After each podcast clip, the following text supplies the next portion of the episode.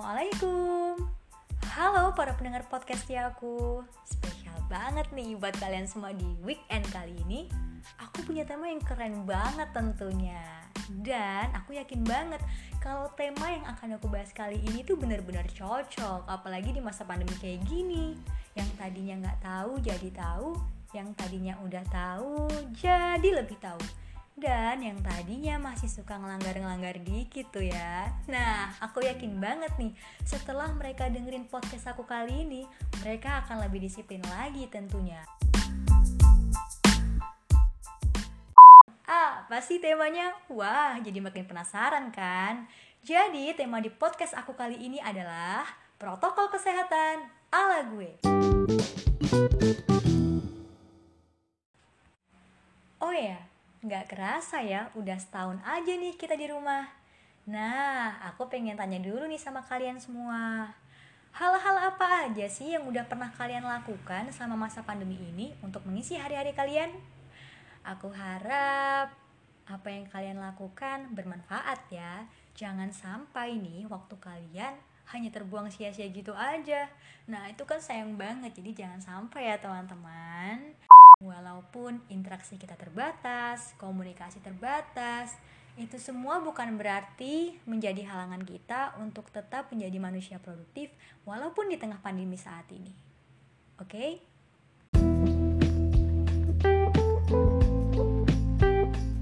Ngomong-ngomong soal pandemi nih, kalian pasti tahu kan bahwa Indonesia saat ini tuh sedang berduka sepanjang tahun 2020 bahkan sampai saat ini di mana kita dihadapkan oleh pandemi yang tak henti-henti bahkan sampai saat ini.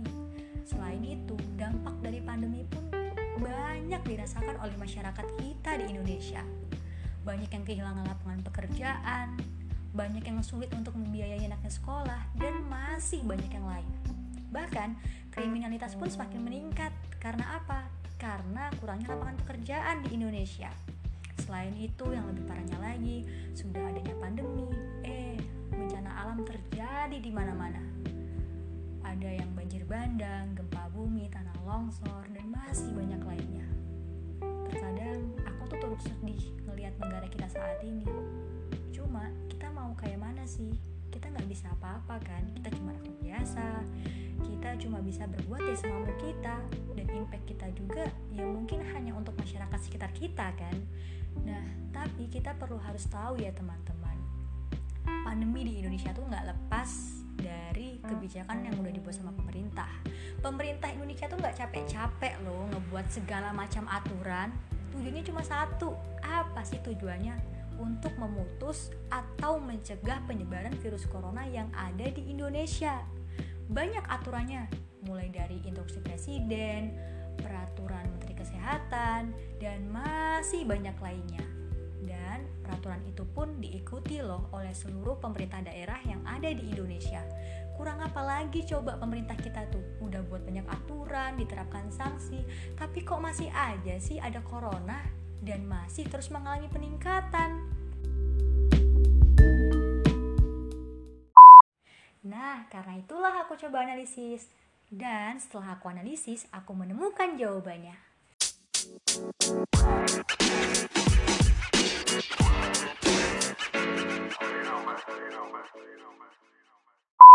Kalian pasti tahu kan, negara kita memang negara hukum.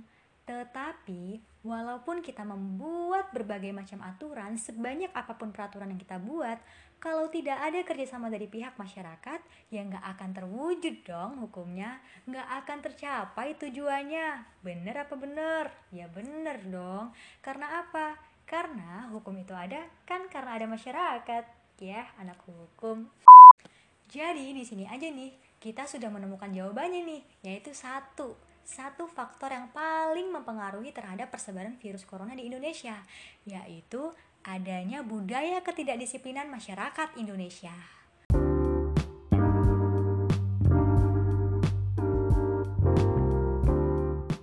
Teman-teman tahu kan, ada yang namanya protokol kesehatan. Kan udah diatur tuh, ada peraturannya dan kita sebagai masyarakat disuruh apa yo? Disuruh mematuhi protokol kesehatan. Bener apa bener?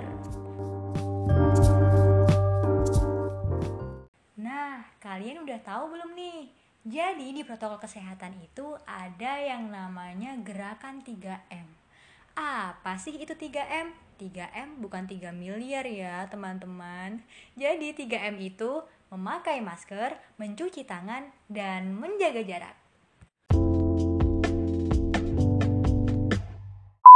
Ngomong-ngomong soal 3M, aku juga punya 3M versi aku loh. Mau tahu? Yuk kepoin! Jadi di sini aku akan berbagi tips mengenai 3M versi aku yang selalu aku lakukan dalam kehidupan sehari-hari aku. Untuk M yang pertama, memakai masker.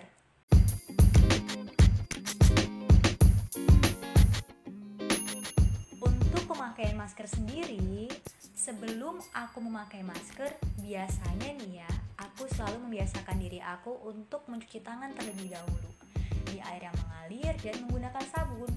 Nah, kalaupun nih nggak ada air mengalir, ini buat teman-teman semua ya, kalian juga bisa tuh pakai cairan pembersih tangan yang lain. Penting tangan kalian tuh harus bersih dalam keadaan yang steril. Jadi saat kalian memegang masker kalian, itu nggak akan mencemari dari masker kalian yang akan kalian gunakan loh. Selain itu juga, aku selalu menghindari menyentuh masker saat aku gunakan. Kenapa? Karena kita nggak tahu tangan kita ini dalam keadaan bersih atau kotor. Bahkan sekalipun tangan kita bersih, kita nggak tahu kalau ada virus yang menempel di bagian sela-sela tangan kita loh teman-teman. Jadi diusahakan saat kita memakai masker, jangan sampai tangan kita menyentuh bagian masker yang kita gunakan. Oke? Dan satu hal teman-teman, kalau sampai teman-teman lupa dan menyentuh masker kalian, nah aku saranin banget kalian langsung cuci tangan di air yang mengalir menggunakan sabun ataupun membersihkan tangan kalian menggunakan cairan pencuci tangan yang lain. Jadi biar nggak tercemar juga tangan kalian dan tangan kalian juga tetap bersih. Oh ya, satu hal juga nih buat teman-teman semua. Kalian harus benar-benar memperhatikan cara penggunaan masker yang benar ya. Jangan sampai cara yang kalian gunakan itu salah. Nah, cara yang salah inilah justru dapat meningkatkan resiko penularan terhadap virus corona.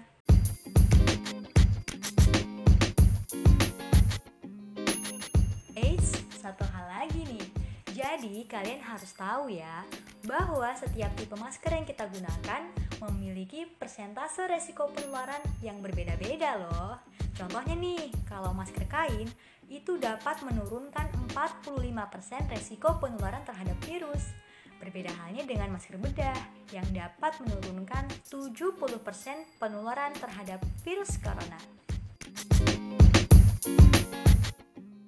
Jadi masker mana nih yang akan kalian gunakan? Yang mana aja ya, yang penting jangan lupa pakai masker.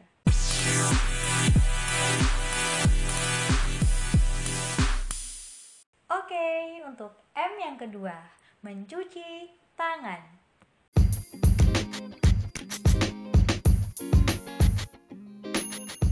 Nah, kalau untuk mencuci tangan sendiri nih ya, biasanya sih aku selalu mencuci tangan di air yang mengalir, menggunakan sabun, dan harus benar-benar bersih sampai ke sela-sela jari tangan aku. Bahkan sampai ke kuku-kuku loh teman-teman. Karena kita nggak tahu yang namanya virus itu bisa ada di mana aja. Dan harus dibilas dengan bersih. Jangan cuma sekali bilas. Bila perlu 2 sampai 3 kali bilas. Oh ya kalian harus tahu juga nih teman-teman bahwa kalau kita mencuci tangan itu dapat menurunkan 35% resiko penularan terhadap virus loh. Nah, jadi untuk kalian semua jangan malas-malas ya untuk mencuci tangan kalian.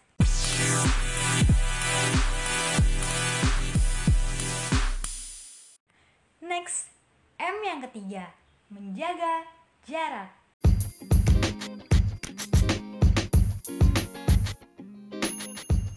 Ngomong-ngomong soal menjaga jarak nih ya, sudah tahu kan bahwa kita itu harus menjaga jarak minimal 1 meter, ya kan? Tapi yang jadi masalahnya nih ya, nggak semua orang tuh paham dan ngerti akan aturan itu teman-teman.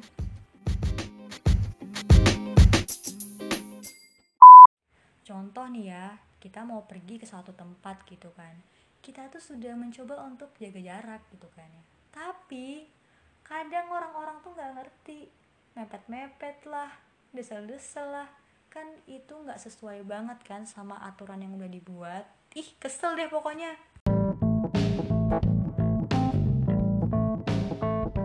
Dan berangkat dari masalah itu aku punya tips nih versi diri aku ya. Biasanya sih kalau aku udah mikir kayak gitu aku mending ngalah aja. Ngalahnya kayak mana dong? Ya udah kita nggak usah dateng kita hindarin aja tuh tempat-tempat yang ada kerumunan. Karena bahaya banget teman-teman kalau kita sampai ke tempat-tempat yang ada kerumunannya karena apa? Karena resiko penularannya tuh semakin besar banget dengan kita tuh ada di antara kerumunan itu. Karena virus itu benar-benar cepat merambat loh teman-teman dan cepat banget menularnya ke orang lain. Jadi buat kalian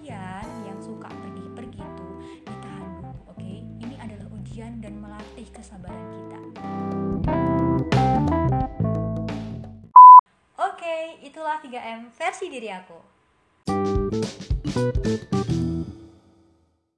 Eits, tapi tunggu dulu. Aku masih punya tips loh untuk teman-teman semua yang sering aku lakukan selama masa pandemi ini.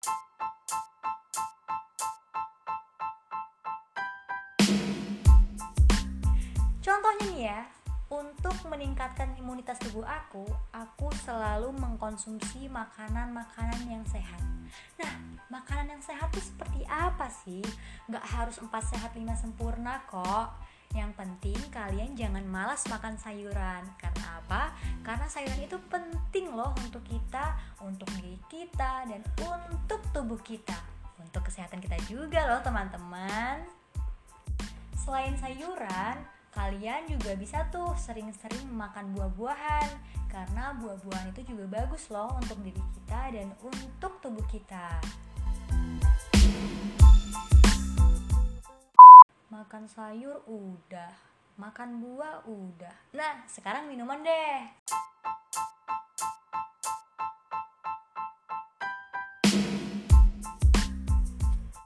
biasanya nih ya kalau aku aku tuh suka banget loh minum air hangat dibandingkan minum air dingin nggak tahu deh kenapa tapi kata orang juga lebih bagus dan aku tuh lebih suka minum pas setelah bangun tidur itu rasanya bener-bener fresh banget dan enak banget loh di tubuh kita Selain aku suka minum air hangat, aku juga suka mengkonsumsi madu loh teman-teman. Kenapa sih kok harus madu? Karena perlu teman-teman tahu ya, bahwa madu itu bagus banget untuk dikonsumsi bagi tubuh kita, apalagi di tengah pandemi kayak gini. Dengan kita mengkonsumsi madu, itu dapat meningkatkan imunitas tubuh kita dan menjaga tubuh kita agar tetap sehat.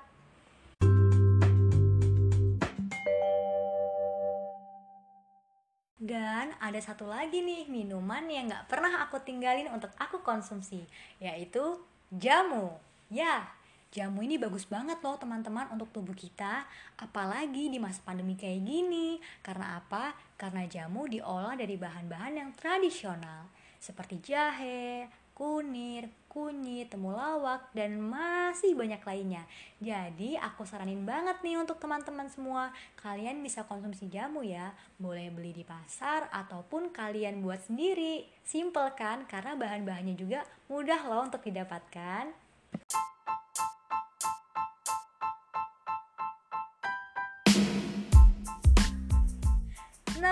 Akhirnya itulah tadi beberapa tips yang udah aku berikan untuk teman-teman semua.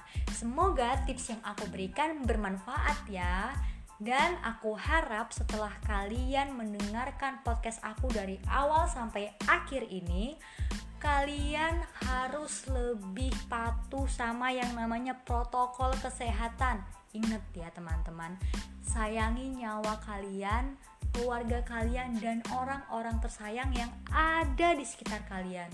Karena apa? Karena hidup itu cuma sekali, dan selagi kita diberikan kesempatan dan kita dihadapkan oleh ujian, maka kita harus berusaha, berusaha semampu kita. Dengan cara apa? Di tengah pandemi kayak gini, ya patuhi dong protokol kesehatan. Jadi buat kalian yang suka nge-mall, yang suka hangout, atau ke mana pun deh kalian pergi, nah aku saranin banget deh, mendingan kalian tahan dulu ya nge-mallnya, kalian tahan dulu hangoutnya. Jangan sampai kalian habis happy-happy, eh malah diisolasi karena terinfeksi.